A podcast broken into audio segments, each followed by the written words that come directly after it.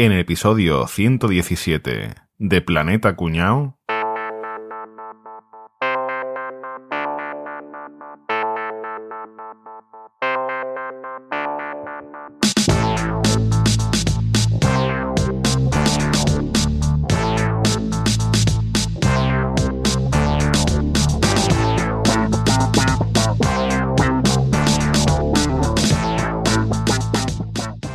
Chavales, que vamos fuera de plazos para terminar el nuevo coche del equipo para la próxima temporada, que no, no veo que no llegamos al final. ¿Qué tal vamos con el diseño aer- aerodinámico? Nada, aquí terminando de probar los últimos diseños en el, en el túnel del viento, ahí en Cádiz, y estrenamos alerones hechos de fibra especial que nos ha prestado la NASA, de lo mejor del mercado, Enrique. Ah, bueno, vale, perfecto. ¿Y el tema de los motores, qué tal? ¿Cómo va con el nuevo desarrollo? ¿Cómo vamos? Te cuento, terminan, terminando lo- las últimas pruebas, los últimos test en el simulador, estamos teniendo algunos problemas, estamos teniendo problemas de compresión en los dos cilindros, pero hemos conseguido reducir la fricción del embrague de masa gracias a unos compuestos que ha desarrollado lo- una universidad de Japón. De lo mejorcito del mercado, Enrique, palabrita.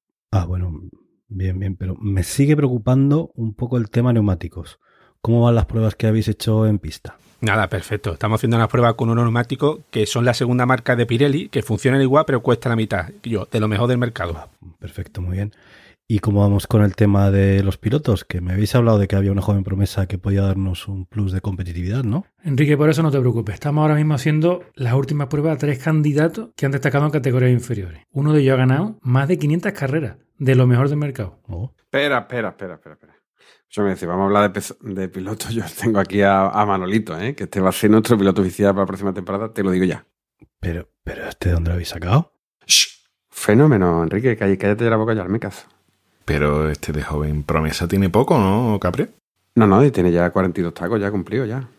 ¿Y, y tiene experiencia con simuladores, Gabriel? Sí, sí, sí. Eh, un día jugó a la Play, al Fórmula 1. Pero, pero además está tan gordo que vamos a tener que hacerle más grande el hueco para que meta la barriga. Yo creo que a este tío no le abrocha ni el cinturón. Pero a ver, ¿me, me queréis decir por qué vamos a elegir de piloto oficial a un tío así? Que yo, que te calles ya, coño, que su padre es es marqués, tiene bodega, cortijo, y hay que ha puesto 100 kilos en lo harto de la mesa, para que corran niños. Bienvenido al equipo, Manolito. Hay que callarse ya. Ole, Manolito, Manolito, Manolito, Manolito. Manolito. Manolito. Salida de teatrillo ever. Best pole position. Best pole position ever. Manolito, Manolito. oferta la pasta. Contacta ahora con Planeta Cuñao. Puedes encontrarnos en nuestra web, planetacunao.com, en Twitter, arroba Planeta Cunao.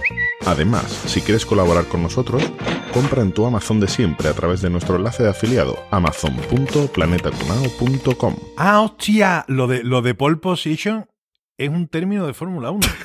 O sea, cuando uno entra en un foro y escribe el primer comentario que Pole. Pole. Eso Pole, es lo de. claro. Ah, anda, coño. ¿Tú qué te creas que era? la 40 pole? años tengo. Hostia, bro. 40 años tengo. Señores, eh, hoy nos va a hablar de Fórmula 1 el experto Rafa García. Los cojones. Los cojones. Bueno, ¿qué pasa, chavales? ¿Cómo estamos? Muy bien. Y de pandemia. Muy bien. Bien. Vamos a hablar hoy de un deporte conocidísimo, Ujú. un, ¿cómo lo llaman? El, Deporte. el El circo deporte, mundial, ¿no? entre El comillas. circo de la Fórmula Entre 1. comillas. El circo, ¿no? El circo, eso. Hombre, deporte es. Hombre, si se suda es deporte. Eso es, claro. Vamos a llamarle deporte por algo. Fórmula 1 es tan deporte como yo ir a trabajar por las mañanas. No, no, Coger no. el coche y llegar lo más rápido posible a la meta. Estresado. ¿verdad? Eh, Dice que de Pues media, deja. de, de media pierden 4 kilos en cada, en cada carrera. ¿eh? Igual que Rafa cuando físico. conduce. Igual que yo. Igual Hombre, que yo. conduciendo por Sevilla, sol, sin aire acondicionado, también pierde 4 kilos. O sea, que de mérito por eso ninguno, ¿eh? No nos arrobemos méritos que no Yo he son. de reconoceros, he de reconoceros que no soy un gran aficionado a la Fórmula 1. Ni siquiera soy un mediano aficionado a la Fórmula 1, ni siquiera soy un pequeño aficionado a la Fórmula 1. O sea, me parece una cosa aburridísima, que no me gusta nada, pero Madre mía. Venga, Capri, a lo espera tuyo. hoy. Madre mía. Un día más. Con lo que has dicho, Enrique, hemos perdido el patrocinio de Mercedes. De Pirelli. De Pirelli. de McLaren. ¿Cómo? Nos iban a regalar a cada uno un CLK de esos gordos. Bueno, pues intentaremos compensar que yo soy de los que he ido a los circuitos y todo, ¿vale? A ver, yo me intenté subir al carro o al coche. Olé. Como, to- como todo el mundo con lo de Fernando Alonso, pero no, no, no fue posible, no, no hubo manera. Pero bueno, la- Bien es cierto que aunque no me guste, sí me parece una cosa interesante de la que hablar, porque es una cosa que mueve mucho dinero. Ahí hay muchas cosas interesantes de mucho diseño, ¿no? De coches y muchas cosas que luego se aplican a, a los coches que utilizamos. O sea que bueno, tiene su parte. No, no, eh, Enrique, y, y dilo claramente, y dilo claramente, que la mitad de los que están escuchando el episodio de hoy lo están escuchando porque Fernando Alonso ha vuelto al Mundial de Fórmula 1 y ya está. Así que nosotros no tenemos idea de Fórmula 1, pero el que lo está escuchando es un, es un aprovechado. Fernando Alonso, para los neófitos, es un nota que ganó una vez Dos, hace, cuando yo era o dos, cuando yo era chico, no ha vuelto a hacer una polla Cuando y tú, ahora eras chico, vuelve a ser... cuando, cuando tú eras chico, los cojones. Eras ya talludito. Hombre, Rafa, tú, tú, Escúchame. tú nació chico nunca. Hombre, yo, yo sí era chico cuando ganó Fernando Alonso el primer mundial, ¿eh? qué mamón, ¿en qué Ah. Mira, Escúchame, que a ti ya te Claro, sobraba el escúchame, peine. ¿qué- ¿En qué año lo ganó? Rafa, ¿En qué año lo ganó? el Tenías muchas pajas hechas tú ya. 2005 y 2005. 2006. Niño los cojones, vamos. Hombre, porque ganó igual que el Betis la Copa del Rey el mismo año que el ganó la Copa del 2005 Rey, tenía yo es inolvidable. 21 tacos, ¿eh? No, en 2005 tenía yo... Rafa, lo que tú dices de que no ganó 25. nunca más, lo que no, mi, mi mujer le echó una maldición de esta gitana a Fernando Alonso cuando empezó, claro, a mí me gustó tanto y me estaba día viendo la carrera que estaba la mujer hasta, hasta el coño de, de la carrera. Y cuando ganó el segundo mundial dijo, O como se diga eso, ¿no? o como se diga en catalán, y, le, y cuando terminó, ganó el segundo mundial, le dice, este no va a ganar más en su puta vida. Este va a ser como un Carlos Sainz que ganó dos mundiales de rally y nunca ganó nada más y siempre después fue la excusa de que si el coche, que si el equipo más jodido, que si el patrocinador, que si no sé qué. Y yo de anda ya, anda ya, anda ya. Y lo clavó. Claro. no volvió a nunca. el- Dime el gordo de la lotería. Pero, a ver, eh, si, eh, que yo no tengo ni idea, que vo- voy, voy a soltar si muchas burras, pero más que nada por hablar, ¿vale? Para Bueno, es que, es muchos oyentes seguramente no conozcan tantas cosas de la Fórmula 1 y por ahí les vendrá bien el episodio, ¿no? Expliquemos cositas Bueno, interesantes.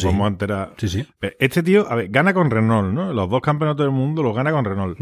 Se va después a, a McLaren, a Mercedes, a Mercedes. Y claro, y la gente decía, hostia, si con Renault ha ganado dos campeonatos del mundo, con Mercedes ya vais en nota por la pista con la polla afuera. Yo cre- creo recordar que era McLaren, pero vamos, no me hagáis ni puto caso. Sí, es, es que una cosa son las escuderías y otra cosa los motores. No, pero bueno. Después se fue a Red Bull, Después No, Ferrari. A Ferrari, ¿no? a Ferrari, a Ferrari, a Ferrari. Y después ha pasado por un montón de sitios y ahora...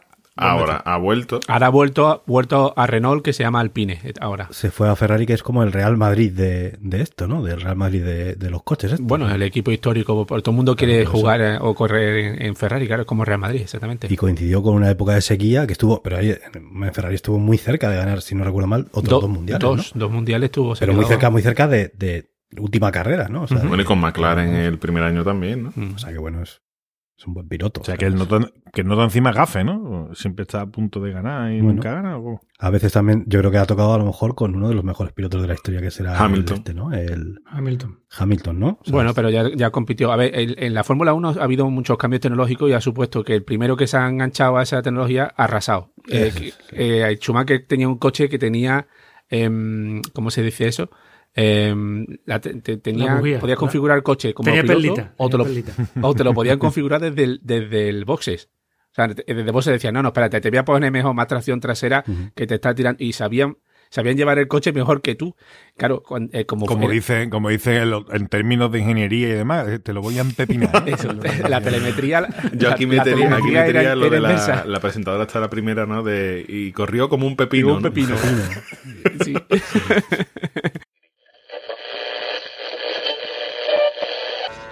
Y en el Gran Premio de Fórmula 1, el primer Gran Premio de Fórmula 1, el de Australia, que se está disputando en este momento, la clasificación está Baton primero, sigue primero, Vettel, Barrichello, Kubica y quinto Alonso. Massa ha tenido que abandonar. Y el que está siendo el más rápido es Kubica, por cierto. Así que es el que va, pues, eh, como, como si fuera un, un, un, un pepino. No sabéis la de veces que me lo encontré buscando los si, si hubiéramos tenido hoy el episodio en vídeo, Lo hubiese triunfado. ¿no?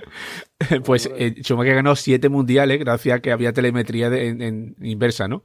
Eh, ¿Qué pasa? Que después cambiaron los diseños de los coches y fue, me parece que fue Jenson Button el que su marca, su escudería es, fue la puntera en ese diseño y arrasó también dos o tres mundiales. Y, y siempre que destaca un piloto, si le apoya un equipo con que está, digamos, que es puntero en el diseño que tenga de del motor, la escudería, lo que sea, la- el diseño aerodinámico, hasta que los demás le alcanzan, pues, pues claro, empiezan a ganar uno, otro, otro, otro, otro. Y por eso la gente decía, no, es que después de Schumacher nadie ganará tantos mundiales seguidos.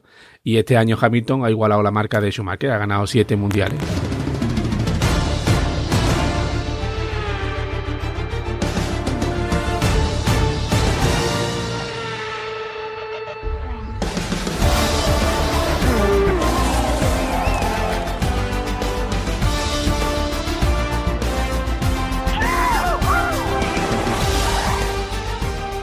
La Fórmula 1, pues ¿qué es?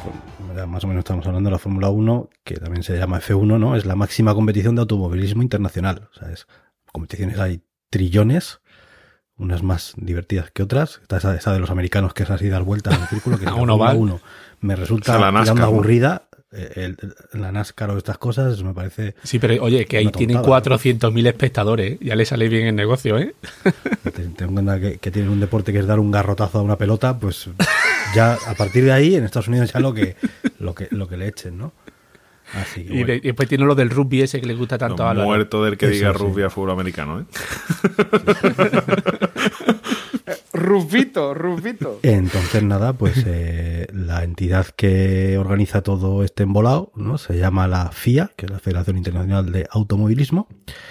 Y Eso no es lo de Mortadelo y Filemón. Y lo de los bares. Aquí no sé. Hoy no, hoy no se fía, mañana sí. Y luego lo que pasa es que está también el Formula One Group, que es como, pues como digamos, la liga de fútbol profesional, ¿no? Como la, la empresa que gestiona todas las carreritas, esto y tal. Y eso, pues es una empresa privada que, que lleva desde el año 2016 eh, gestionando todo esto. ¿Vale? Eso es lo que llevaría el Rubiales de No, el No. Tebas. Tebas, El ¿no? Tebas. Tebas. Rubial Ah, le Tebas, llevaría la Tebas. FIA. la FIA, ¿no? Eso es, eso es, efectivamente. Entonces, nada, pues eh, cada carrera es un gran premio, que eso sí que cuando vemos el gran premio de no sé dónde, el gran premio de tal, pues eso es un. ¿Y no podría ser un premio pequeñito? No, no, es Grand Prix. No, es grande. Porque les dan, claro, les dan una botella de champán así gigantota, tío, así, entonces, más grande que hay. Y yo luego, pues, yo lo haría al revés, Enrique. Yo le daría la botella y después que conduzcan. Sería más divertido. sería más gracioso. sí. Seguramente. Hombre, bueno, escúchame, Raikkonen yo creo que lo hacía así. Pero, pero digo yo que mucho presupuesto, pero yo no he visto nunca que saquen un puto vaso. para- Nada. Ya ves, ¿eh? Todo a morro, ¿eh? Coño. Entonces, bueno, hemos hecho eso, lo- los, grandes premios, ¿no? Que son las carritas, y luego eso pues hace como una liga, digamos, que es lo que se llama el campeonato del mundo, que es que a cada uno le van dando unos puntos según, según la posición en la que llega, y, y ya está. Y el que más puntos ha sacado, pues al final, El que campeón gana. del mundo. Ya está. Como en todos lados. Eso es. Eh, casi todos los circuitos donde se corre esto, pues son circuitos hechos específicamente para carreras. O sea, son sitios donde no se hace nada más, pero también ya sabéis que hay algunos sitios que hacen circuitos urbanos. Que eso tiene un. Yo cuando he visto alguna carrera de estas, eso, el típico de Mónaco, ¿no? Que es así, pues, por la ciudad y tal. Es como muy chulo de ver, pero es bastante aburrido, ¿no? Porque como que no, no hay hueco. Un Sí, sí, poquito- sí, ahí nada, adelanta, ni Es un poquillo. Pero bueno. Ah, Allí lo, lo chulo era antes que había tantísimos accidentes que, claro, era el morbo de decir, a ver quién no se mata hoy. ¡Qué bonito! sí, sí, sí. Oye, ahora, ahora, ahora que habéis mencionado Mónaco, pues yo crucé, cuando estuve allí, crucé la curvita esa muy cerrada, muy cerrada, muy cerrada. ¿Cómo se pronuncia? ¿Chicane o chicán? Chicán. Chican. Chicane, ¿no? Chicane, ¿no? Chayán. Es la chicán. Os voy, a, os voy a dar un dato del Gran Premio de Mócano. Mo- de Mócano. El Gran Premio de Mócano. Mócano, de Mócano. Sí, que, Mócano, que si a lo mejor vosotros no lo conocéis. Ustedes sois más de Mónaco. Está al lado de Mónaco. Ustedes son muy mainstream, pero no conocéis el de Mócano. En 1933, en el Gran Premio de Mónaco de ese año, del 33, la edad del Suso, fue la primera vez en la historia del deporte en el que el orden de inicio se decidió a través de tiempos de clasificación. Ah, ¿y antes cómo salían todos a la vez o qué? Antes, imagino que por el orden de la carrera Pa- anterior. parenones. no sé. Por la, a lo mejor por la última carrera o algo por el estilo. O el que tuviera el Manolito. De- Maricón el último. Claro. Maricón el último. si tenías a Manolito, te Vale. dejamos primero, claro. El Manolito sale tú el primero. Bueno, pues, eh, pues nada, esto es como es ahora la, la Fórmula 1. Pero yo tengo ese recuerdo, esas imágenes así como antiguas de estos pilotos con el casco y las gafas, ¿no? Así, los coches como alargados. Así. Eso empezó así, la Fórmula Los 1 coches es así. que, que- que parecían puros, tío, los Sí, coches, ¿no? sí, sí. Eso de Pierno de Yuna Sí. y esta gente, ¿no? Ay, ay, ay, ay, los coches locos, sí, sí. Autos locos, ¿no? Que, que bueno, que antes de, de que estuviera esto tan profesionalizado, ya hay algunos locos que le dio por el avenate este de hacer carreritas con los coches, ¿sabes? Son lo- los canis de la época, ¿no? Los que hacían carrerita, ¿no? Las tres principales carreras que fueron los precursores de lo que hoy es el mundial, ¿vale? Ca- ¿Cani o eran señoritos? Los canis de la época. Ah, eso, claro. era- Carrerita. No, estos eran zañeritos de gran jurdor. Aquí era, aquí era cartera gorda, gran jurdor. Porque por organizar esto no te veas, ¿vale? Y además en aquella época, ¿vale? La primera fue la Copa Gordon Bennett. ¿vale? Que esto empezó en el año 1900. Eh, fue en Europa y la creó James Gordon, James Gordon Bennett Jr. Tú sabes, todos los que son juniors, Ahí hay gran jurdor heredado. sí. Ahí hay cortijo, ahí hay cortijo. Ahí hay, ahí hay jurdor. ¿Vale? Ah, De hecho, este era propietario de los periódicos, el, eh, de varios periódicos, ¿no? El New York Herald y el Herald Tribune. Joder. O sea, ya a pesar de ser de Nueva York los periódicos, Ese el tío se periódico americano, eso, se venía a Europa aquí a dar por culo a, a contaminar. Y, ¿no? y él mismo escribía la crónica de la carrera, ¿no? Después. En marcha. Álvaro, en marcha. Iba cogiendo curva, tío. Vaya adelantamiento hice. Y, y bueno, a- mm, había una cosa que me gustaba del sistema, ¿no? Y es que ya te digo, este hacía una carrera anual, tampoco es que se comiera la cabeza, una carrera anual que trajo competidores internacionales de, de todos los países y cada país podía inscribir hasta tres, hasta tres coches. Bueno. ¿Vale? Era como una Copa Davis, ¿no? Cada país tres coches. Sí, Una copa de de Claro, coches. una ¿eh? cosita así. Se corrió esto entre 1900 y 1905 y bueno, pues mira, fue más o menos, digamos, el origen. ¿no? ¿1900 cuánto? Cuando nació el Sevilla, ¿no? A poco tiempo, poco tiempo de... No, el Sevilla Exacto. época había, no sé. Había ganado ya tres copas. tarde. El, Sevilla ahí había, había levantado ya varios títulos. eh, por favor. La segunda, la segunda carrera, digamos, que diga- que prosigue un poquito lo que es la Copa Gordon Bennett, aunque en realidad coincidió un par de años, fue la Copa Vanderbilt, que empezó en 1904 en Long Island, en Long Island, en Nueva York, ¿vale? Y el, el que lo organizó todo, o sea, si era la Copa Vanderbilt, ¿cómo se va a llamar? No se va a llamar José Ramón, ¿vale? Este era William Kissan Vanderbilt II. Hostia. No se quebraba mucho la cabeza para los nombres, ¿eh? Los, a- los apellidos así que después del apellido dice Junior o segundo. Gran Jurdor. Eso es grandísimo, grandísimo Es Jurdor. mínimo marqués. ¿Eh? Mínimo marqués. Que esto es lo típico que si tu hija el día de mañana te dice, papá, mi chavo novio, ¿cómo se No. llama? Y dice, "Se llama Henry, William. Junior". Ge- Y si tiene que tener por lo menos hija, tres nombres. Ahí hay Jurdor. Y si puede ser uno de ellos que sea Fitzgerald, William nombres, Fitzgerald. Wilson. Y tres nombres segundo. varios. Y por favor, y si tiene un Kennedy de apellido, ya sabes Eso, que va a pillar rápido la herencia. Ya sabes, sí, sí, sí, sí. Y si ya es segundo, tercero o junior, ya dice tú, bueno, pues mi hija, pues sí. Da igual. Por lo Se menos. Se me ha colocado. se me ha colocado. Por Ya está colocada. Ahí está, la tengo yo a casar. Por lo menos está colocada. Por lo menos está colocada, ¿vale? Esa fue la Copa Vanderbilt, la segunda. Y después la tercera, que, que quizás es la más interesante y la que ha tenido un poquito más La de Copa Pistón. importancia después fue... Rayo McQueen, qué maravilla. En realidad no tenía... Fue la primera carrera que tenía ya un nombre de, que se llamaba Gran Premio. La organizaba el club, el club del Automóvil de Francia, la CAF, ¿vale? Y empezó esto en 1906. Se corría durante dos días, en, en junio, y, y digamos que cada país tenía un circuito. Por ejemplo, esto donde se empezó, ¿dónde fue? En el circuito de Le Mans, ¿vale? O sea que, que esto, digamos, es el origen de lo que es la carrera de Le Mans. Pero no era en el circuito de Le Mans que de conocemos después. Era... No, era por, acá, por las carreteras de la zona. Era, Bueno. pero era una carrera larga, ¿eh? de 600 kilómetros por ahí, ¿no? Sí, bueno, tenía una longitud total por vuelta de 105 Sí, sí, kilómetros. iba Chipiona. date cuenta, y los participantes y los participantes tenían que dar seis vueltas. Vamos. Chipiona y volvemos tres veces. Y eso era la, la carrera. A- Ahora que ha dicho Caballito lo de los 600 kilómetros, ¿cuánto se corre más o menos en un gran premio? Hoy en día unos 350 aproximadamente, creo. Otra cosa que no sé, el, el de cuánto es el premio. Porque siempre decís gran premio, gran- pero nunca decís de Pues cuánto. tiene, es. tiene que ser de una cantidad de pasta curiosa. El boss aseguro que nos da el dato después. El que tú quieras. el que tú Venga, quieras. coño estamos hablando? os voy a dar, os ¿Con- voy a dar un dato. El primer campeón del mundo, Capria, te lo digo a ti porque seguramente no lo tendrás ahí apuntado. Porque como el guion lo he hecho yo, yo sé lo que tú estás leyendo, eso no lo tienes apuntado. El primer campeón del mundo fue Giuseppe Farina, al volante de un Alfa Romeo. Prosigan. Prosigan, prosigan, jueguen, jueguen, jueguen. Y después, estas tres carreras que fueron, digamos, este tres tipos de carreras que fueron las precursoras, que lo que pasa, después ya llegaron las guerras, todas las historias de la gente peleando, hace cabrón, yo de puta te mato. ¿no? Ya ahí no había tiempo para carreritas. Eran carreritas Era de de Wii, otra, no de otra. de competir. Era ¿vale? otro tipo de carreras. ¿Y qué es lo que pasa? Pues ya después, pues como, como dice aquí Bosa En el guion. en, en el guion, dice, esto lo inventó un envidioso. ¿Vale? Es lo que es la Fórmula 1. ¿Por qué? Pues porque en el 1949 se inició el Campeonato Mundial de Motociclismo y entonces pues saltaría un envidioso y pone, ¿cómo? Los de las dos ruedas tienen el Campeonato del Mundo y nosotros no. Mis cojones. Pues yo voy a apuntar uno. Y entonces, entonces ya eh, se organizó la FIA y, y- y preparó ya el primer campeonato mundial de pelota usando las reglas de Fórmula 1 que se esbozaron después de la, de la Gran Guerra, ¿vale? Y como dato así, la primera carrera del mundial se disputó el 13 de mayo de 1950 en el circuito de Silverstone, en Reino Unido.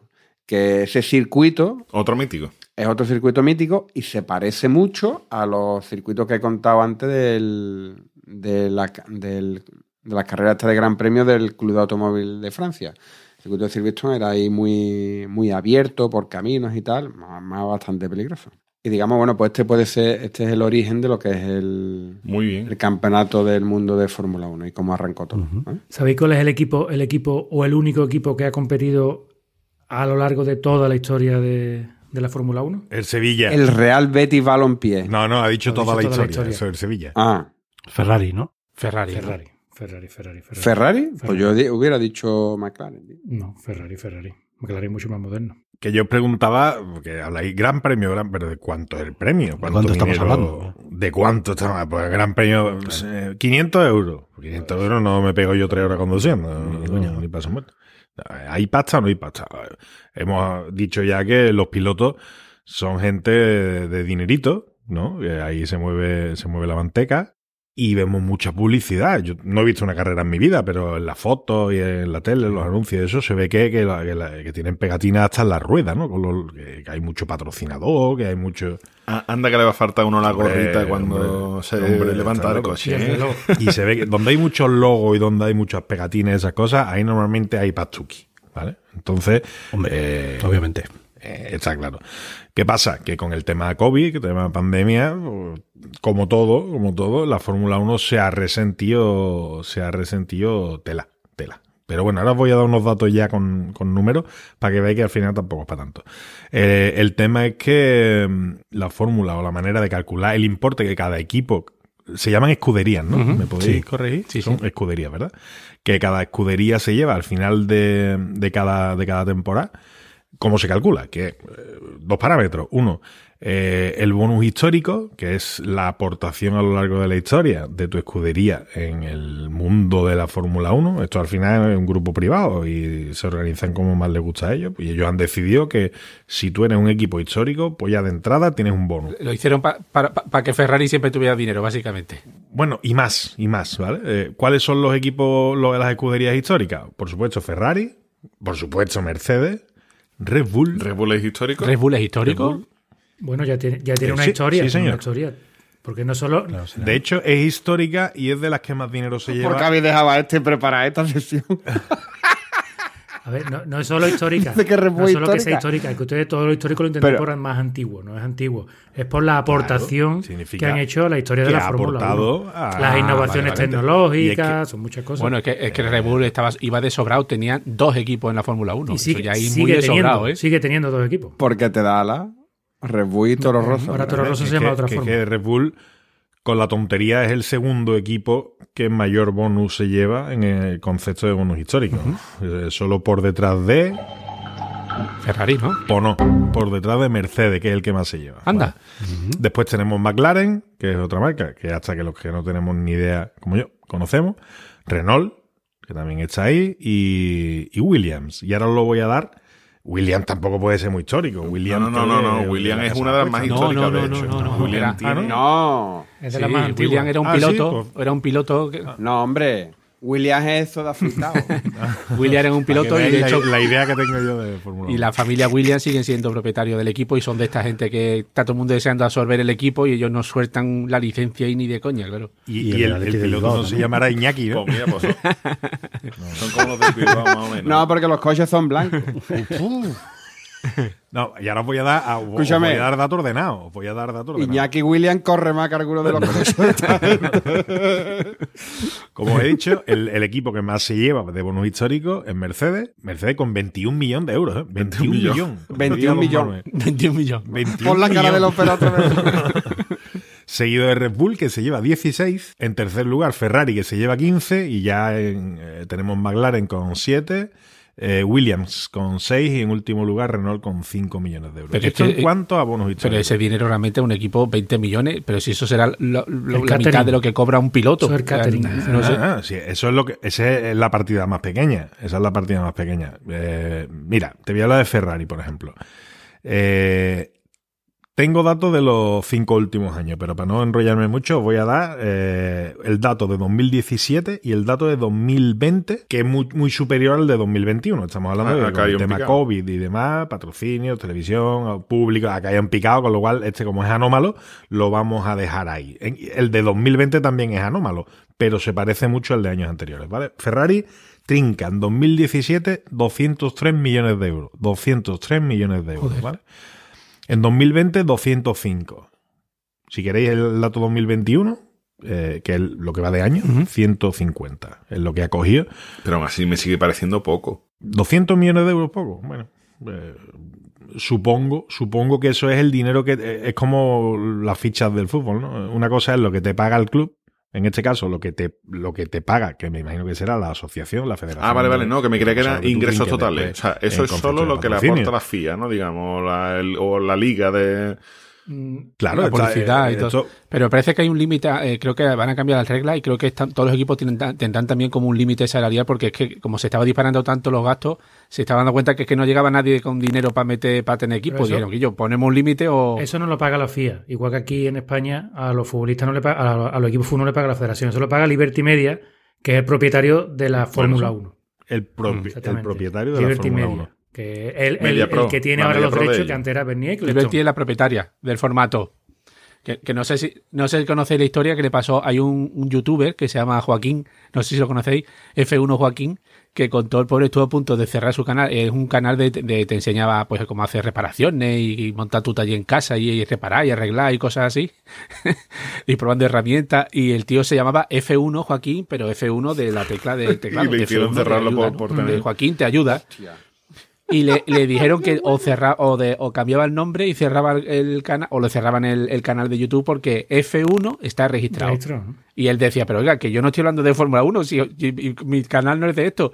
Y le dijeron, no, no, no puede. Entonces el tío, que es de Cádiz, por cierto, que muy- tiene un tío mucha gracia, dijo, vale, vale, pues está arreglado. Y entonces el canal se llama F1 Joaquín. Claro. F- F-U-N-O. Exactamente, Claro, con dos- con dos cojones. F-U-N-O Joaquín. F1 Joaquín. Que no se diga. Y, y ya está, y no, no tuvo que cerrar el canal. Muy bien. Fantástico. Pues eso, eh, Ferrari 203 millones en 2017, eh, 205 en 2020 y 150 es lo que ha cogido para afrontar 2021, ¿vale? Ya sabemos Esto cómo acaba Carlos Sainz. A- a lo más alto.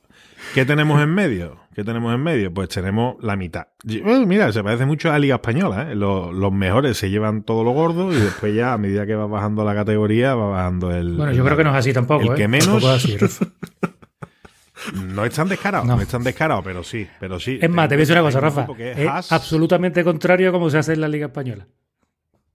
Hombre, porque aquí es un reparto justo. Que un reparto justo los O sea, tú- cojones. tu reparto justo, depen- dependiendo de tus resultados deportivos del año anterior, tienes más o menos, porque Ferrari realmente, por resultados Claro, deportivos, es casi, es Liga, el ¿no? último. O sea, Ferrari es el sexto. Porque hay- por- Pero Ferrari que, Ferrari que tiene una Tiene truco. Ferrari Tiene truco. una excepción. Tiene pero, truqui, tiene pero el reparto por resultados deportivos, el Ferrari quedó sexto el año pasado y este año es el sexto que más dinero recibe. Ya está, eh, totalmente justo. Claro, pero. Coño, en- entonces te parece justo el de la liga, ¿no? Porque el Madrid, En la- en la Liga no porque no- no se aplica el ese primero así, ¿no? gana más que el segundo y el segundo no gana más que el tercero. Aquí sí. Mira, entre Renault, que gana 92 millones y Mercedes que gana 124, dime tú qué poca diferencia hay. Pase Mercedes, hipercampeón de los campeones, que es el Madrid de, de- de- con diferencia. No, que lleva siete y Renault es la Real Sociedad ahora mismo. Vamos, la Real Sociedad si vuelve Odegaard cedido. Si no, no es ni siquiera la Real Sociedad, ¿eh? Que ha fichado Creo que quedaron- a un tal Fernando Alonso que viene de cuarto vuelta. o quinto en el mundial de constructores. Renault, que quedó pues quinto. tampoco está tan lejos entonces. Quinto, sí. Sexto Ferrari. Sí, sí. Y sexto este Ferrari. año, ah, como han fichado un nuevo director de Renault, que era el que estuvo antes en SEAT y no sé dónde había estado antes este hombre. Este tío, en, en FIA, el Luca de Melo este, siempre ha hecho ¿Lu hace una marca de coche, Luca Caramelo, eso parece, sí. Coge la- llega a Fiat y le dice, a ver qué tenéis por aquí, y dice, hostia, aquí el acabado a Barth, estos coches que había en los años 60 que era... ti- Sí. Pues vamos a sacar una, una línea que se llamarán Abarth Abarth. y serán todos deportivos. Y llega a SEAT y dice, ah, Cupra era el acabado que tenía el selo más pepino. Bueno, pues vamos a sacar una marca que se va a llamar Cupra. Y en Renault ha llegado y ha dicho, oye, los Alpine que había en los años 70, venga, pues ya tenemos marca de lujo deportiva de Renault, que no tenía ninguna marca así de lujo. Y entonces han, han hecho, fíjate, con, si le quieren dar impulso, que al equipo del Fórmula 1 le han puesto Alpine. Sí, bueno, no sabía eso, ¿eh? ¿Cómo mola eso, eh? Mm. Y, el, y en la Red Bull, fíjate cómo van de sobrado, que el segundo equipo que antiguamente era Toro Rosso, Mm. que tú me dirás qué coño era Toro Rosso, ahora se llama Alfa Tauri, que es la marca de la línea de ropa de Red Bull.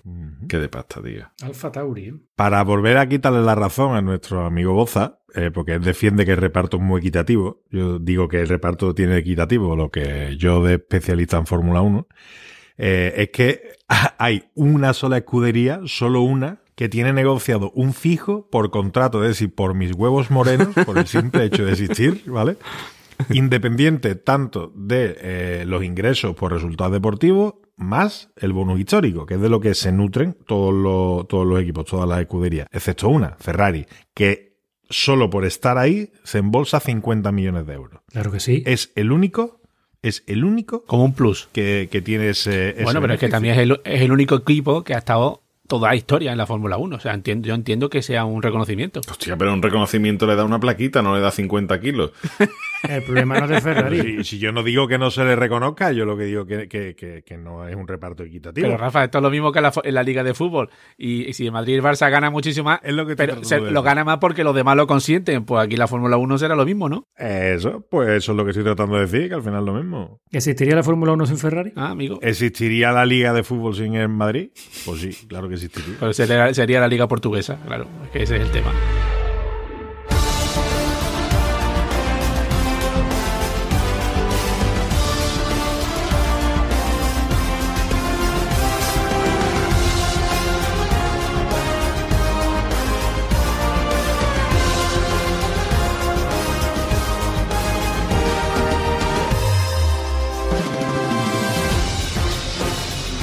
Bueno, ¿ustedes queréis, ¿ustedes queréis llegar a ser piloto de Fórmula 1? Bueno, ya no, Oh. ya está ahí, ayudito, pero Perdona, perdona, perdona. Que, que hay Fernando Alonso que tiene 42. sí, sí, bueno, el 42 y tiene fíjate. 100 kilos menos que tú. Bueno, pues- pero yo no tengo pelo. mi- A mí no me molesta el casco. Escúchame, Álvaro, Dámelo. déjame, déjame que te dé un dato. De los datos guapos, dato venga. De los interesantes, para que el episodio coja poderío de los guapos. Para que veáis la complejidad que tiene, que tiene la Fórmula 1. O sea, que, que estamos hablando de muchos millones tal, porque esto, es- esto nada más que el reparto de premios. O sea, después ya en publicidad y ganan lo más grande. Vamos, ganan no. Generan. Generan, ingresan, mueven, lo que sea. Pero mira, un coche de Fórmula 1 tiene 80.000 componentes. 79.000 de ellos son marca de publicidad. Pegatinas. la pegatinita, la pegatinita. No, no, no, no, no. Si todas esas 80.000 piezas, un 99,9% estuvieran ensambladas correctamente, un 99,9%, habría 80 cosas malas en el coche antes de Claro, empezar es la que, prueba. es que ahí, ahí, ese es el detalle, ese es el detalle. O sea, fíjate tú el nivel de ingeniería, de precisión y de, de- de todo. O sea, que el más mínimo detalle a tomar por culo la pandereta. Eso decía Schu- Schumacher, que nunca había, nunca había conducido con el coche perfecto. y aún así ganaba mundiales, ¿no? Todos tienen algo, claro. Claro, imposible. Y eso, Álvaro, eso es lo que tú ibas a decir antes. ¿Cómo llega uno a ser piloto? Porque mira, un futbolista puede aprender a jugar fútbol en la calle, pero para tú ser piloto, Para empezar, tiene que tener pasta. ¿Vale? Porque sin pasta no llegas a ningún lado, amigo. me lo tenía. Tiene que ser, como hemos dicho antes, Manolito, Junior. Junior, segundo, algo así. Pues Carlos Sainz, Junior. Max Verstappen, Junior. Bueno, ese no hace falta Junior porque no conocía a nadie. vamos a centrarnos en Bocita, ¿vale? Si, si nuestro amigo Pablo quisiera hacerse piloto de Fórmula 1, lo más normal es que suele empezar ¿Te imaginas la escudería Camaral? Camaralia, como Con, hombre. con una pegatina de planeta cuñado en el alerón. y el alerón se cae seguro. Como llevo en la moto, ¿no? Como la que llevo en la moto, ¿no? Pues eso, si, si Bocita quisiera, quisiera empezar esto, tendría que empezar por los karts, ¿vale? Ahí eh, lo típico de Alonso, ¿no? Que hay imágenes de pequeño y tal. En los karts, un par de añitos corriendo en kart, en campeonatos nacionales, 40.000 pavos al año, ¿vale? Te supondría empezar a competir en kart. Hombre, con 40.000 yo creo que ya, ya no solo competí, yo ya creo que aspira ya a ganar, ¿no? Porque... Pavosa, eso es cardería. Estamos hablando de que eso es en carrera, en campeonatos nacionales. Pero es que ahora, ahora vete a campeonatos internacionales de cars que se te puede ir a unos 150.000 euros al año. Ya estamos sumando unos Me cago, tío. 390.000, 400.000 euros más o menos. Y estamos empezando en cars, Yo ¿vale? Que por ese precio te puede comprar un pisito. ¿eh? Porque 40.000 40.000 más 110.000. No, porque, porque son exacto, son 300, más o menos ah. un par de años de una cosa, otro par de años de otra. ¿sabes? Y todo esto lo hace con unos 10, 15 años como máximo, ya tienes que estar saliendo de allí, ¿vale? A los 15, 16 años ya pasarías a la fórmula Renault, ¿vale? Que es la F4. Estamos F1, F2, F3, F4, ¿vale? En la F4 se suele correr unas dos temporadas, más o menos, con esos 16 años que estamos hablando, y a razón de 200.000 pavos al año, ¿vale? Seguimos sumando, ya llevamos 400.000 más, ya son 800.000, ¿no? Joder. Ahora dices tú, bueno, yo voy a pegar el saltito. Y ahora nos vamos al F3, ¿vale? El F3 yo tengo aquí más brillo. Más brillo, aquí es más dinero, ¿vale? Más, más plata. ¿Vale? Aquí ya se pone seria la cosa. Aquí el que llega ya a esto tiene claro que, que o, o llega a ser piloto de Fórmula 1 o si no está palmando pasta a lo loco. Claro, que llega un momento que dirá, es que si sigo tengo que seguir ya hasta el final de todo, si no, ¿cómo exacto. compenso todo esto? Que a lo mejor va- vive a base de préstamo de que niño llega, no, que niño que parece que es bueno, ¿no? ¿Y qué hace? Pero entiendo que en F4 en F3 ya tendrán patrocinadores, ¿no? Sí, claro, patro- patrocinadores sí, pero estamos hablando, mm, ¿cuánto has dicho? Mm, 800.000 euros en patrocinadores. Ya llevamos, exacto, na- nada más que en CAR y en Fórmula 4 ya, llevar, ya llevarías gastado 800.000 pavos con 16 años, ¿eh? Tienes que poner muchas pegatinas de floristería Loli, ¿no? Y, y ta- talleres Pichardo. Tiene que tener tu padre una buena cartera. Te estaba viendo venir.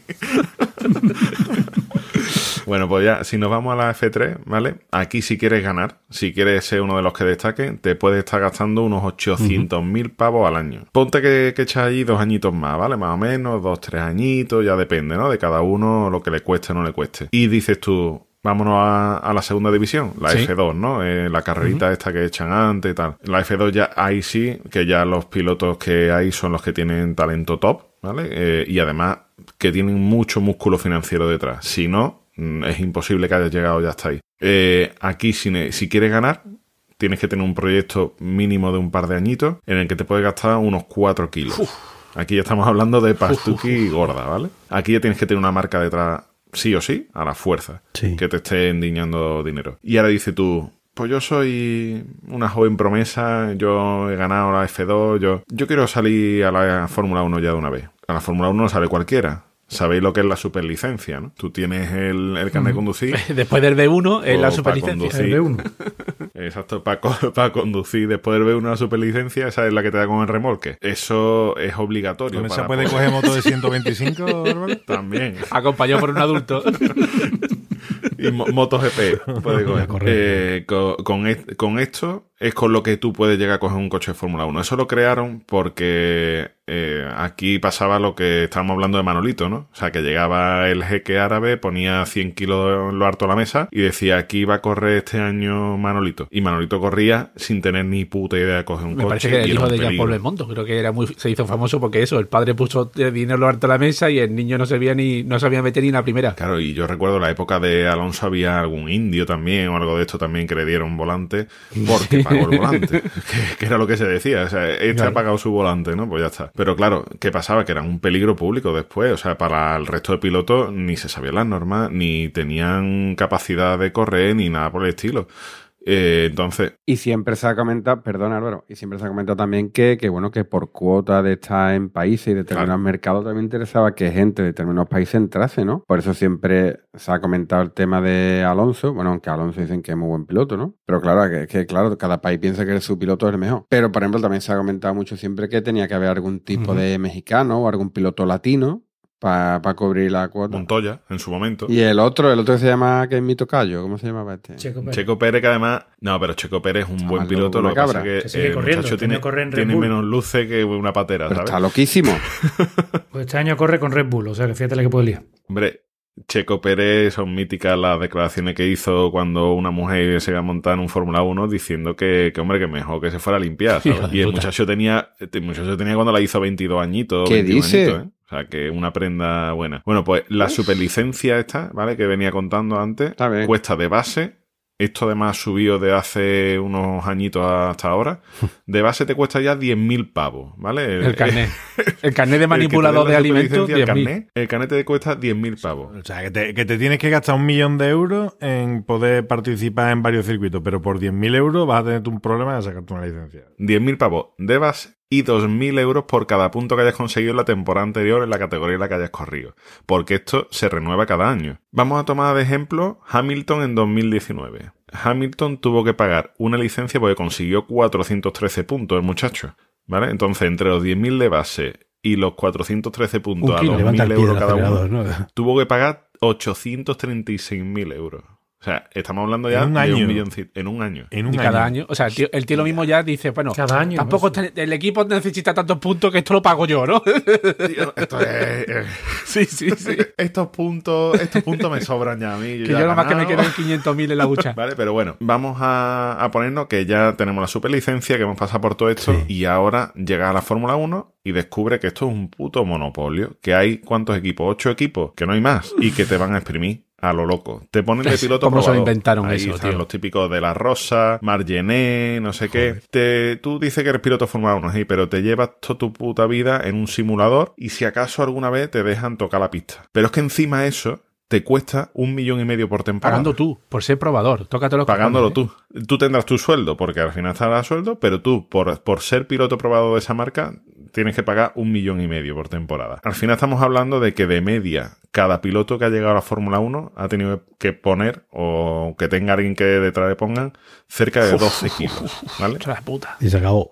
O sea, estamos hablando de 2.000 millones de pesetas para los antiguos, para poder llegar a coger un volante y, y a ver si ahí te, te van bien las cosas y no eres un desgraciado. Y ahora para llegar y en la primera carrera te pega una hostia y te mata. ¿Ahora Que qué? Rafa, Por los ha habido. pues los ha habido, tío. Es que, es que, lo, es que ¿Llega lo más- eso? Claro que sí, sí, tío. Hostia. Es que lo muy fuerte. 43.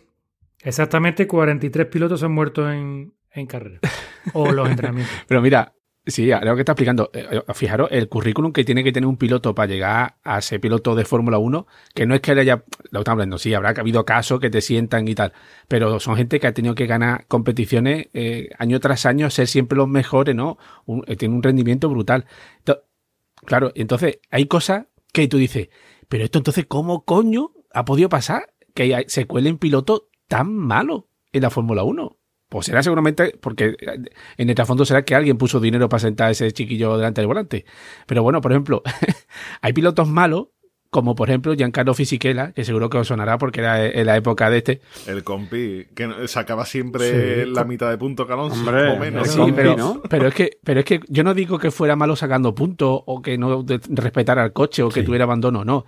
Este tío, en el 2001, en el, en el circuito, bueno, era todavía era piloto de Benetton, cuando se ponen los coches en la pole que van a salir la carrera, justo cuando está, antes de cambiar los discos que empieza a ponerse, ¿no? Rojo, rojo, rojo y verde, se dio cuenta que se había puesto donde no era. Madre mía. Sí, sí, entonces justo cuando va a empezar a cambiar los discos se ve como él despacito, pues se, digo, ah, no, que yo voy a ir a la derecha. Entonces se ve como el tío cambia y se queda con el coche ahí cruzado hasta que pusieron en verde la, Claro, el a, lo semáforo. mejor es una cosa que no está ni contemplada en las normas. Y Es eso algo tan no- eso ridículo, no ¿no? Que a nadie se le ha ocurrido. Es que no, de eso. deberían de penalizar, deberían, pero seguro que muchos no lo hicieron porque es que dos años después lo volvió a hacer.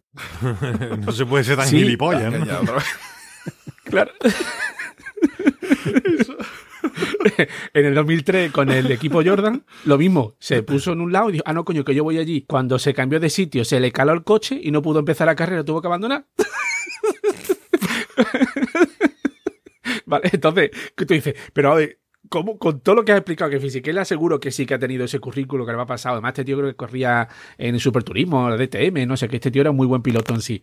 ¿Cómo puede pasar, no? Pero hay pilotos malos muy malos que dan cáncer de sida viendo lo que han hecho. Os voy a contar algunas historias, ¿vale? El primero que siempre encabeza la lista de, de los peores pilotos de la historia es Alpis. Alpiste. ¿Cómo? ¿Eso no es la nueva escudería de, de Alonso? Sí.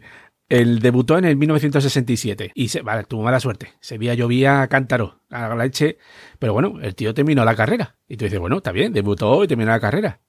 A 43 vueltas de distancia del primer clasificado. Pues eso quiere decir que le dobló 43 La velocidad veces el otro. iba a una velocidad media de Claro. 80 kilómetros por hora. ¿No le cierran el circuito o qué? Y, y seguro que iría por el carril de la izquierda el hijo de. Yo me imagino el piloto día, me quería quitar a este tío de en medio ya, cojones. Bueno, pues este tío, dos años después, No, en nota diría, ¿cuándo me ha adelantado este? Que lo estoy volviendo yo adelantado otra vez. eh, este tío, dos años después, consiguió el récord de ser el primer piloto al que le sacaron bandera negra por ser muy lento. Y es lo que está diciendo. Cuando, cuando, claro, que era un peligro. Es que dice, este tío, ¿qué coño hace aquí? Le dijeron tú a boxes, venga, te- bájate del, del coche que tú ya has corrido suficiente. Y después hay pilotos que tienen su propio récord. Por ejemplo, hay uno que se llamaba Luca Badoer, que participó en 58 carreras. Bueno, pues tiene el récord porque no consiguió ni un puto punto en 58 carreras. Tío, pero 58 carreras sin conseguir un... ver, en la primera, y yo no, la- era, la, pri- era mi primerita vez, ¿vale? Te lo perdono. La ¿Quién tiene tanta la paciencia? tercera, ¿Quién tiene la tanta octava, paciencia, tío? La décima, la décima, pero yo a la clase 11 ya tú más o menos te estás viendo venir Es que ese verdad. tío se tendría que estar dedicando a otra cosa. ¿no? Pero es que Alonso, yo recuerdo que cuando debutó Sí. en Minardi, ¿no era? Que consiguió una carrera, un punto, algo así, y era, hostia, Minardi ha conseguido un punto. ¿Cuántos años llevaría Minardi conseguir sí. puntos? Sí, pero normalmente un piloto que no consigue puntos, no lo mismo la escudería, pero si un piloto no consigue puntos, a, a la calle. Mira, hay otro que se llamaba eh, Taki Nue, que este participó solo en 18 carreras. sí, y Nue. Eh, participó en 18 carreras y no terminó 13. Pero espérate, que lo mejor no es eso. puntos del carnet. ¿no? Lo mejor es que dos veces le atropelló el safety car. Eso como puede ser. Pero bueno.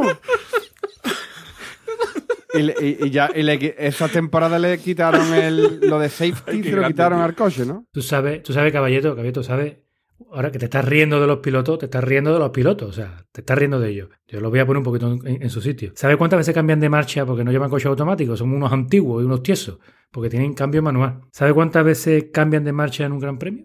Entre 2.500 y 4.000 veces por gran premio. El promedio es Miles de un veces, cambio de marcha cada Sí. 1,3 segundos. Estrés, tío. Imagínatelo, Y, y- y que te rasque, que haga. ¡Ay, mierda! Que no me entre la segunda. Tiene que tener los deditos como para hacer un favor, ¿eh? Pero, pero vosotros dices que no es un deporte, ¿eh? Y lo contenta que están las novias de los pilotos, ¿eh? Con esos deditos. Ese pulgar, que no pase hambre. Mira, hay otro que se llamó, se llamaba Marco Apiquela, que su carrera como piloto duró exactamente, exactamente 200 metros. Salió de meta, se estrelló y nunca más pilotó en Fórmula 1. Sea, no se mató, pero poco, ¿no? Pero se le quitaron las ganas de correr. Ve tú, o sea, ha invertido 12, mi- 2.000 millones de pesetas, 12 millones de euros, recorre 200 metros y dice, me- me voy a comprar una Sí. pala de pádel. al golf. Me voy al golf mejor. Mira, antes hemos estado hablando de los padres que son pilotos y tal.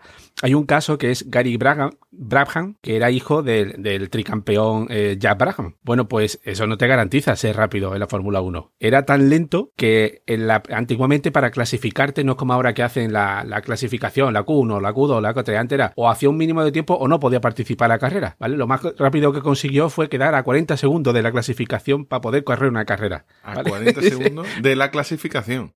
O sea, del tiempo De la clasificación. En eso que has dicho de, de las Qs, de la clasificación que, hace ahora, que hacen ahora, que a mí me hace gracia porque deberían de estar los nombres al revés. Pero la, la Q3 deberían ser los que no Claro. corren, ¿no? Q3, Q3 Q3. son los que sí corren, ¿no? Al final son los primeros, ¿no? Además, este tío es un personaje, después de aquello, imagino que llevó una vida un poco disoluta, que en el 2016 fue condenado por violación y pederastia. O sea que el personaje tela la, la historia que dejó detrás. ¿eh? Para otra No, cosa no era tan tú. lento, ¿no? Hay otro, que este tío es de mis favoritos, que se llama Andrea de Cesari, que este tiene tres récords. Corrió 218 carreras sin ganar ninguna, que ya es confianza. No acabó en 148 carreras, o sea, 7 de cada 10 carreras no las terminaba. Madre mía. Y que en el 1981 destrozó 18 coches en una temporada.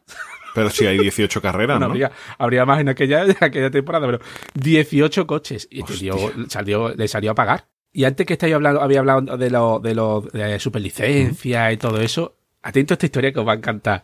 Este es muy cuñado. ¿eh? Ya, atento que este creo que puede ser el premio cuñado. Hans Heyer, el primer piloto de Fórmula 1 pirata. Pero ¿cómo que pirata? Sí, sí, lo que, lo que, lo que estáis pensando. Como que pirata. Pirata 1977, Gran Premio de Alemania. El piloto este alemán Hans Heyer no se clasifica para la carrera y se quedó como piloto de reserva de su equipo. Empieza la carrera, un accidente, los comisarios pendientes de que había habido varios coches implicados, no sé Está qué. correcto. Y este dijo, ¿hay nadie mirando? Tiro para la pista. Y se metió el tío en la pista. Dio 10 vueltas al circuito hasta que el coche se le verió Venga ya. y logró un hat-trick. Fue el primer piloto que corrió sin estar clasificado, que tuvo que abandonar y que después fue descalificado. Increíble. En Alemania Se que metió se la pista con su coche, ¿no? Claro, decían, ¿y qué hace sentado en el coche si no va a correr? Y el otro estaría, en cuanto pueda me meto, en cuanto pueda me Anda, meto. anda, ¿sabes? si eso llega a pasar en Jerez, ¿eh? en lugar de en Alemania, Bueno, dirían, madre mía. los comisarios en Jerez se habían pasado con el vinito. Yo me hago con la Fórmula 1 las mismas preguntas que con los futbolistas con las botas de fútbol, ¿no? ¿El coche siempre es el mismo o tienen varios modelos idénticos del mismo coche y lo van arreglando? ¿O, si- o tienen alguna norma de que siempre tenga que ser el Depende de mismo? lo cutre que sea la escudería. O sea, pero, pero poder pueden, ¿no? Puedes estrenar coche cada. X, Tienes tú un número tienes- de motores. Tú tienes X número de cajas de cambio, X número de motores, X número de tal. Y eso es lo que puedes usar. Correcto. Sí, sí, ha, ha habido cagadas históricas de que alguien se da cuenta, hostia, que no hemos apretado el, ¿no? el amortiguador y han tenido que correr sin apretar el amortiguador toda la temporada, cosas Y así. yo creo, tengo entendido que registran cómo es exactamente el coche para que no metas innovaciones Claro, en mitad. de, que, una de hecho es lo que explicaba al principio, que cuando un equipo de pronto descubre que si metes el difusor trasero así en vez de asado y de pronto dice, hostia, es que gana dos segundos por vuelta con ese difusor, el resto de equipo lo, puede, lo va a estar viendo toda la temporada, pero ellos no van a poder ponérselo a su coche. Además, ahora hay un, el tema este de que congelan los motores o Claro, lo que sea claro, durante las unos cuantos evoluciones, años. claro. Entonces, eh, te tienes que quedar tres años con la evolución que hayas tenido. Uh. Si las cagas con esa evolución, ya... Te inventas un alerón nuevo y arrasas, ¿no? O cosas así. Y el DRS también, ¿no? Ahora tienen dos cosas, ¿no? Bueno, eso, eso es lo que se ha transferido a los coches este, híbridos, eh, los motores, los coches Renault nuevos, por ejemplo, que son híbridos, llevan, en teoría, llevan esa tecnología del DRS. ¿Sabéis cuánto, cuánto tarda un Fórmula 1 en ir de 0 a 100? Dos com- 2,6 segundos, exactamente, 2 segundos y medio. De 0 a 100, dos segundos y medio, más o Y menos. solo cuatro, en solo 4 segundos, porque esto, esto es casi igual de impresionante que los de 2 segundos y medio. Claro. En tan solo 2, 4 segundos, en 4 segundos se pueden poner de 0 a 160 y volver a pasar a 0. Una auténtica locura. Joder, qué aceleración. Qué tío. bestia. Bueno, ya el último lo dejo a vosotros de me decir si es mal piloto o es otra cosa, ¿vale? Se trata de Perry McCarthy. Ya con ese nombre va mal. Perry, llamándose Perry, llamándose Perry, malamente empezamos. Perre. Ahora me decís si este, si este era un mal piloto o que su equipo era una panda de cabrones que lo estaban puteando. Vale, el caso de McCarthy, este tío corría en el equipo Andrea Moda y era el piloto del equipo. Total, ¿qué pasa? Que en mitad de temporada hubo un cambio de dueños. Y como siempre que llega esta gente, no, sobre todo aquí te intentan tanta pasta, dice, bueno, venga, a este me lo quitáis que vamos a poner a este otro, que tengo aquí un, un piloto italiano que viene con un millón de dólares para comprar su, su asiento, ¿no? Su volante. Pero ¿qué pasa? Que la normativa no permitía más cambios de piloto esa temporada. Así que el equipo se lo tuvo que comer con papa. Pero ¿qué hizo el equipo? Putearle. Por ejemplo, en el Gran Premio de España corrió 30 metros. Le montaron más el motor y al- salió de boxes a los 30 metros reventó el motor. Ahí terminó el fin de semana en el Gran Premio de España. En el Gran Premio de San Marino dio 7 vueltas de clasificación y el coche se reventó. En Silverstone le pusieron ruedas usadas de lluvia. Sabéis que hay varios tipos de ruedas, ¿no? De que seco, ¿no? De que si dura, blanda, no sé qué. De lluvia. Pero es que no estaba lloviendo. Entonces el coche, evidentemente, un destrozo porque iba por pista seca. Y en el último que su equipo le dejó correr, le pusieron la transmisión, la transmisión del coche de su compañero que ya había estado usando durante todo el campeonato. Se la pusieron en su coche y evidentemente en cuanto salió, pues fundió el motor y Uh. petó. Escúchame, y, y no podía denunciar el equipo porque lo estaba intentando matar o algo de eso. Le, está- le estaban haciendo. Le estaban haciendo Red Bulling. Ah, Perry McCarthy se convirtió en un personaje icónico y conocido mundialmente. Sí. Y me estáis pensando, ¿de qué Sí, sí, conozco yo a Perry McCarthy este? Eh, ¿Vosotros veíais eh, Top Gear, el programa de los coches? ¿Os suena Mm, de qué Stitch, bueno. el piloto ese que iba de blanco con el casco blanco, Claro, ¿eh? que nadie durante muchos años sabía quién era? Pues el conductor que estaba detrás de, de- de- el personaje de Stitch era Perry McCarthy. Coño. Bueno, entonces, caballito, ya hemos visto que sí que te gusta esto de la Fórmula 1, pero los demás, ¿veis las carreritas y estas cosas? O... Ni de coña. Bueno, sí. También ha quedado claro que tú no. En la época buena de Alonso, todos hemos sido seguidores de Alonso. Y hemos... A mí la verdad que durante el tiempo este de Alonso me, me gustó y era un aliciente y había más de una carrera que me gustaba. Pero ya desde que ya no era, no era sencillo verlo, desde que lo quitaron de Telecinco... Yo la verdad es que tuve una época. Tengo uno de mis mejores amigos que era compañero de piso en la época de Alonso, era compañero de piso mío. Es muy flipado de la Fórmula 1. Es un chico que es eh, muy seguidor de la Fórmula 1 de toda la vida. Y Yo, seguidor de Alonso, y yo me levanta, yo me levanto de madrugada a ver pues carreras. como que lo intenté. pero, y sí, me- viendo carreras con él sí que se me hacía entretenido porque él me explicaba, me, me contaba las- los intríngulis que tampoco son como obvios de ver, al menos para mí. Pero Mi mujer, por ejemplo, ya le gustaba de hacer el pica pica. Eh, como empezaba la carrera a las dos, pues lo típico, la cervecita con unas patatitas, unas olivas y alguna cosita sé así. Y la previa, que estaba muy chulo, ¿no? Que hacían reportajes muy guay, ¿no? Porque eso sí que se le ocurraba mucho el calvo de Telecinco. los deportes de motor tienen buen horario, ¿no? Porque es Mm. la hora del vermú, ¿no? Mm. Así, Es la hora de la cervecita, ¿eh? Medio que sí, medio que no. De no hacerle mucho caso, ¿no? A lo que. Anda que no. Yo es verdad que yo empecé a ver Fórmula 1 un pelín antes de, de empezar Alonso, porque con esto de las taquillas de Movistar, bueno, de eh, canal mm, satélite en su momento y tal, lo tenía pirateado y claro, te ponían como 25 cámaras distintas, tú elegías y era muy curioso, o sea, tú podías elegir la cámara que tú quisieras Sí. y tal. Y, y yo me aficioné a partir de ahí y además que estaba Schumacher en su esplendor, que era como ver a Messi jugando al fútbol, ¿no? O sea, tú veías y decías tú y yo, es que es una máquina. Y ahí me aficioné un poco con Alonso. mm, Yo tenía hasta póster de Alonso en la habitación y todo, porque era una pasada. Ver a un tío superar a Schumacher y dan- darle pal pelo. Yo tenía un poste de Cindy Crawford. También, también. Había sitio para todo. y ya es verdad que una vez que se, se evaporó el tema Alonso, no he vuelto a ver Fórmula 1 desde entonces. Me da la sensación de que hay una cosa que cuando he intentado yo ver una carrera de Fórmula 1, siempre he esperado que sea la mejor carrera de, de la vida, ¿no? O sea, y luego pues te puedes, es- tú puedes un partido de fútbol y te puedes tragar un empate a cero malísimo o un partidazo tremendo, porque cada partido es, y las carreras pues también, ¿no? Influye mucho la- el circuito, por ejemplo. Lo que habéis explicado antes, ¿no? La carrera urbana gana el que saca, el que hace pole. Sí. Yo Montmeló, por ejemplo, lo tengo aquí súper cerca de casa. No sé si habrá 15 kilómetros, 20 kilómetros de, de- de donde vivo, Argentona. Que de hecho, cuando yo vine a vivir aquí, que fue en el 2004, corrían todavía con los, los motores de V10. ¿no? Me parece que eran V10 todavía. Claro, que yo hacía un ruido que yo te digo, estoy como 20 kilómetros y por la tarde, si soplaba el viento hacia aquí, se escuchaba el.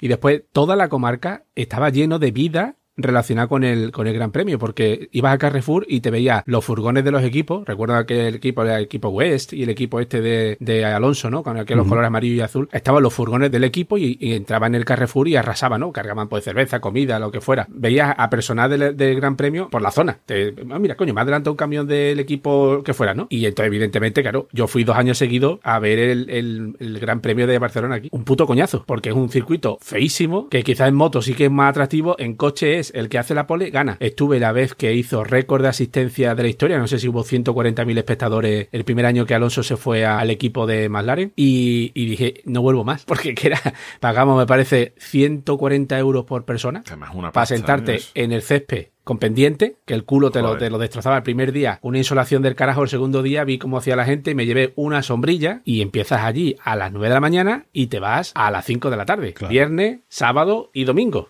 Y ya yo dos veces, y ya dos veces dimos, vale, a mí me gusta la Fórmula 1, pero no para tanto. Pero no en, tanto, en ¿eh? casa con la cervecita y los pistachos y eso eh, se, se ve muy bien. Sí, sí. Wow. Me lo paso mejor. A mí me gusta la cervecita y los pistachos. Después de lo que haya en la tele. ¿Cómo se llamaba aquellos, aque- aquella escudería que hubo un año que ganó que no tenía ni patrocinador ni nada, que iban con el coche blanco? Creo que fue un año de Alonso en Ferrari, que, que tenía el, no- el nombre de la escudería era el nombre del dueño directamente porque no tenían. Williams. No, Williams no. Era Williams, ¿no? ¿William o era, o era Red Bull antes de Era Red Bull antes de Red Bull, eso es, capi- es esa. Sí. Que se llamaba no, Yo creo que sí. no sé qué. Sí, No sé sí, qué sí, Racing, sí, y era el nombre del dueño. Correcto, correcto. Y, y si no me equivoco, ganaron aquel año porque, y porque reventaron, no sé qué inventaron, y que fue como un poco sorprendente, me parece. Pero tú dices, el, el- sí, es lo que estaba hablando yo del difusor. Eso me parece que fue, ¿no fue el año de Baton? Sí.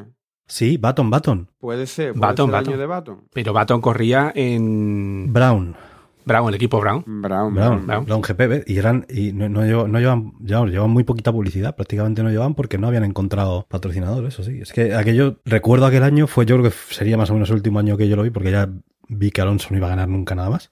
O eso, bueno, eso parecía porque Bueno, estuvo, es que estuvo después dos veces muy cerca, ¿eh? Dos veces en Ferrari, dos veces muy, muy este cerca. puede ser quizá uno de los últimos años que estuvo en McLaren peleado con el Hamilton, ¿no? Ujú. Que aquello también tenía gracia, que ellos decían, no, es que a Hamilton le ponen el coche mejor y a Alonso le putean, ¿no? Bueno, pues, pues mira, pa- parece ser que no. El tiempo parece que No, demuestra que no. que, que no era por eso, Claro. ¿eh? No era por eso.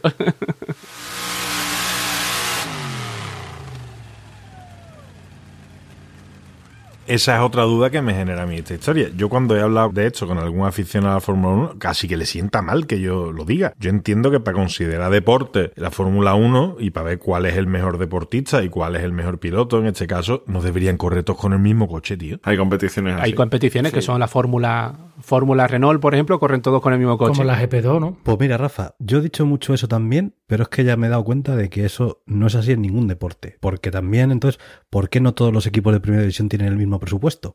No, pero no se trata de presupuesto, se trata de las herramientas o de, o de los recursos con No, los es que- una cuestión de presupuesto porque Ferrari gasta más dinero en mejores ingenieros que diseñan un mejor coche que corre más. Rafa, ponte la analogía que, que los pilotos fueran entrenadores de fútbol, ¿vale? Los entrenadores de los equipos de Ah, o primera sea, y el división. deportista, el deportista del coche, ¿no? El deportista es parte del equipo del coche. Tú dices, bueno, que es es- que, es un ¿por qué. Guardiola o Mourinho ganan la liga? Pues el día que cojan a un Cádiz de la liga belga y ganen la Champions con ese equipo, pues tú dices, qué buen entrenador, pero claro, Hombre, sí, Mourinho ya lo hizo con el Oporto, ¿eh? sí, eso fue lo primero que hizo, ¿no? Pero después agua siempre que con los primeros espadas, ¿no? Entonces, Sí, pero eso lo porto, Ya. no es el Cádiz. Es que al final, o sea, pero es un poco eso, porque sería como decir eso, ¿por qué no todos los equipos de primera división tienen el mismo presupuesto? Y nadie puede tener a Messi. Y a ver qué pasa, ¿no? Es que los deportes eh, van así.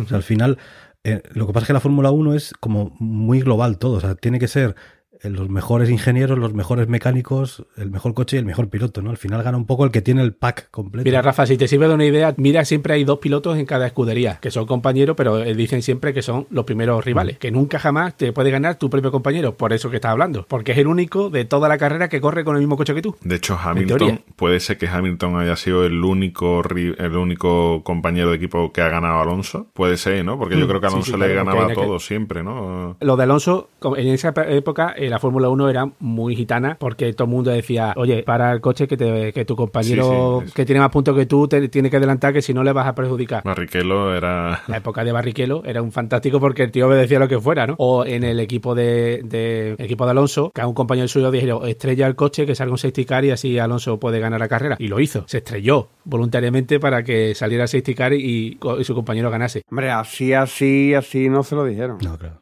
Serían de tapadillo. Le dirían, Giancarlo, no tienes, no tienes problema Claro, con no el fue coche?". Giancarlo Fisichella, fue el otro, el que, no sé qué, el Junior, que también el, cuando se retiró este piloto lo reconoció. O sea, no es, no es un rumor, que él mismo lo reconoció. Los equipos ciclistas también, ¿no? Eh, tú no tires tanto que, que el líder lo tienes atrás, ¿no? Ya, pero yo voy bien, no, pues te, te esperas, al fin y al cabo. Pero es que Es al final es es un equipo. Pero yo también pensaba eso que decías tú, Rafa, hasta que me di cuenta de que, que no, es que no hay ningún deporte que, que todos corran o compitan en, en igual de condiciones. En ciclismo sí van todos con la ¿Eh? misma, o sea, con la misma bici. Van todos en bici, o sea, no tiene más historia. Bueno, pero llevan vitaminas distintas, llevan distintas vitaminas cada uno. No, pero no es lo que te hace Que ganar. la bici del equipo Movistar no es la misma de la bici del equipo de... No es la bici, no es la bici, no es la misma. No, pero, pero también en ciclismo también hemos visto equipos, sobre todo en los últimos años, Sí. que es que fichan a todos los buenos ellos. Y al final es que tienen el all-star del ciclismo es un solo equipo, entonces ya no va a ganar nadie más que ellos. Y también es injusto al final, ¿no? Porque oye, no, pues que repartan los buenos, pues no, pues no sé, o sea, es- Los buenos mecánicos Claro.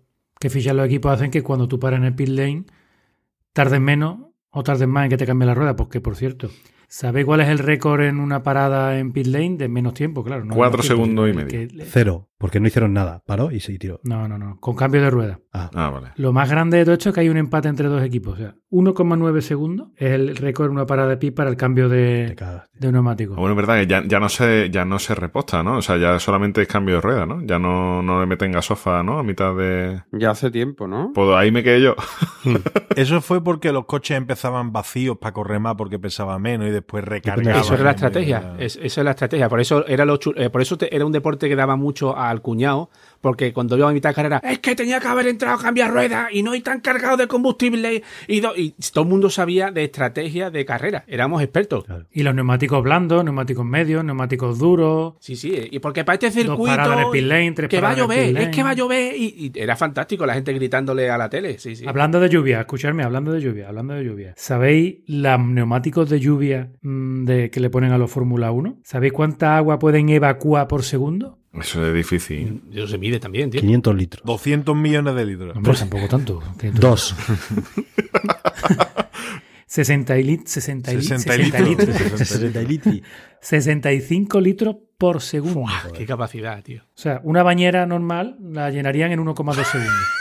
Que te toque delante, que te toque delante y tú con la, con la limpia para Que no veo. Eh, Eso es otra. No ven una mierda, ¿eh? Ahí metidos, ¿eh? No ven nada, tío. Y más ahora con lo del halo ese que tienen con un pedazo de, de palo aquí en medio. ¿Qué coño ven, tío? Qué locura, tío. Pero es que eh, yo me acuerdo que explicaron en los reportajes tan chulos que hacían antes de las carreras, decía, a la velocidad que va un piloto en una recta, frenar una décima de segundo más tarde, recorren 18 metros. Te, te co- que te come la curva, una décima, te come la pared, te come... No, oye, ¿cómo te puede comer? Mira, se ha llevado por delante, tío, vaya piloto. Y yo, es que a lo mejor, por lo que sea, ha frenado una décima más tarde. Se ha dicho Boza que pasan de 0 a 160 y hacer otra vez en 4 segundos quiere decir que como te despistes un poco, ya las la has cagado. O sea, ya no. lo que querías hacer a lo mejor ya vas un poquito antes o un poquito después y ya. Vale, Enrique, y eso durante 50 carreras, 50 vueltas. Claro. Porque claro, Sí, si fuera una sola vuelta, al mejor, pues, vale, muy bien, sería la, la- la clasificación. Pero eso que estamos hablando de siempre en la décima correcta y no una vuelta, sino 50, 60, 70, depende del circuito como sea de sea. pequeño. eh, Hora y media. eh, con 300 esa tensión, kilómetros siendo un reloj. Es impresionante, tío. Bueno, pues yo creo que ya, ¿no? Ya vamos dando Vamos a boxes. boleto, ¿no? Sí, sí. Bueno, Capria, pues Vamos a los Twitter. vamos a los tuyos, yo creo, ¿no? Sí, señor. Empezamos. Vamos con el primero de arroba Cerejan. Este le pasa un poco como a mí, ¿no? Dice, he visto una noticia de la Fórmula 1 y he pensado, ah, pero ¿se sigue jugando a eso? eso lo hemos dicho todos, ¿eh? Venga, vamos con otro también de Cerejan. Dice, mi boicot favorito fue cuando el equipo Mercedes favoreció a Hamilton en vez de a Fernando Alonso y salió gente diciendo que no pensaban comprarse un Mercedes como venganza. Mi boicot favorito. Hombre, eh, está el boicot del Cava, el boicot, pero De todos los que he hecho. En aquella época, este en aquella época antes de la crisis, la gente se compraba Mercedes y Porsche, ¿eh? Ojo. Sí, sí. Todos, todos los meses. Venga, el siguiente es de arroba mylifedisease, clásico. Dice, he hecho una lista de los mejores pilotos de Fórmula 1 de todos los tiempos. Eh, ¿Lauda no está? Lauda se fue. Lauda se escapa de mi vida. ¡Somos gilipollas!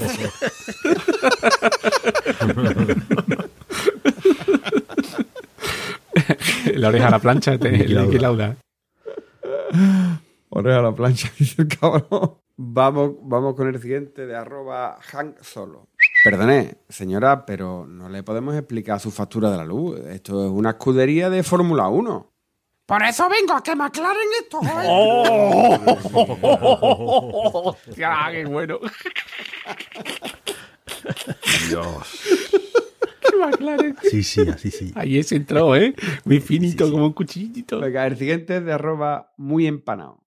Fernando Alonso es el típico niño que se monta en los coches de choque y se le atasca la ficha.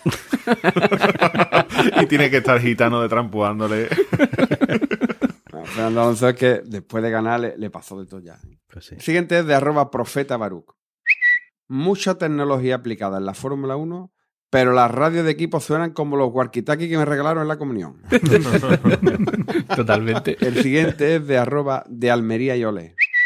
Quiero que me valoren por mi cultura y mi formación. ¿Y a qué te dedicas? Le quito el sol con una sombrilla a un piloto de Fórmula 1. Ahora, las tetas como dos cabezas de niño mongolo, ¿eh? ¡Qué El barbaridad! siguiente de arroba frenopatix. Dice, en la Fórmula 1 te pagan por adelantado. ¡Oh! ¡Qué fino hoy, tío! Estás muy fino. Este es el siguiente de arroba eh, señor chupacabras. Dice, si hay algo seguro es que si Hamilton, en lugar de correr la Fórmula 1, recogiera la fresa en Almería, no tendría esa pedazo de hembra por novia. ¿Quién es la novia de Era Hamilton? alguna cantante, ¿no? De- La de la, la de la Pussycat Sí, 2, sí. esa, ¿cómo se llama? es- era una- Sí, sí. Una mulatita muy mona. Venga, el siguiente de arroba muy empanado. Define a Fernando Alonso en una palabra. Talento. Sí, porque ha ganado dos campeonatos, fue el piloto más joven. No, no, no, qué talento, qué talento. Esas son dos palabras. ¿eh? Sí, porque talento no tenía. Y terminamos con uno de nuestros amigos el Mula. Fernando Alonso puede ser la única persona del mundo que teniendo un Ferrari y un Honda eche de menos a un Renault. Bueno, Bueno, pues hasta aquí los, los tweets de la Fórmula 1. Bueno, la bandera bien. cuadros. Pues eso, una una maravilla, como siempre. Así que bueno, venga, vamos a, vamos a hacer la Q3 de clasificación, ¿eh? Y vámonos a otra cosa. Así que venga, Boza, ¿Qué pasa?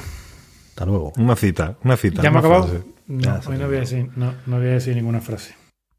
No. No, porque no he encontrado ninguna que me guste. Estoy buscando ahí frases de Fernando Alonso, pero nada más que dice paparruchar.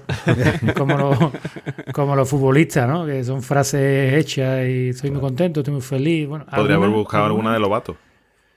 No, de los- Trata de arrancarlo. Yo, te- yo tengo una frase de, Si de- lo Fernando pierdes, Alonso. Si te tuvieran que hacer un sombrero de paja, los burros iban a tener que comer pan con manteca.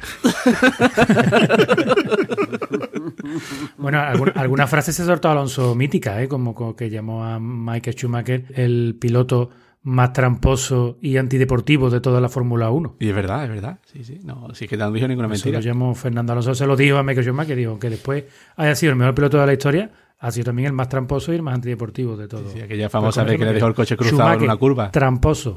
¿Cómo era Schumacher? Schumacher era Schumacher Zapatero. Zapatero. Zapatero. Ojo, ojo que este Zapatero año que compite queremos. su hijo. Qué pasada, tío. Qué pasada. Sí, sí, sí. Será, será muy bueno seguramente. Sí, no, el, pero el hijo sí ha, demo- el hijo sí ha Pero pasado por la esquia- categoría. esquiando no. ¿no? Otro, otro Junior. Que se llama Otro Junior, Junior, otro Junior, sí. Schumacher Junior, Schumacher segundo. Esquiando no, ¿eh? No, no. Jo, Ni esquivando tampoco.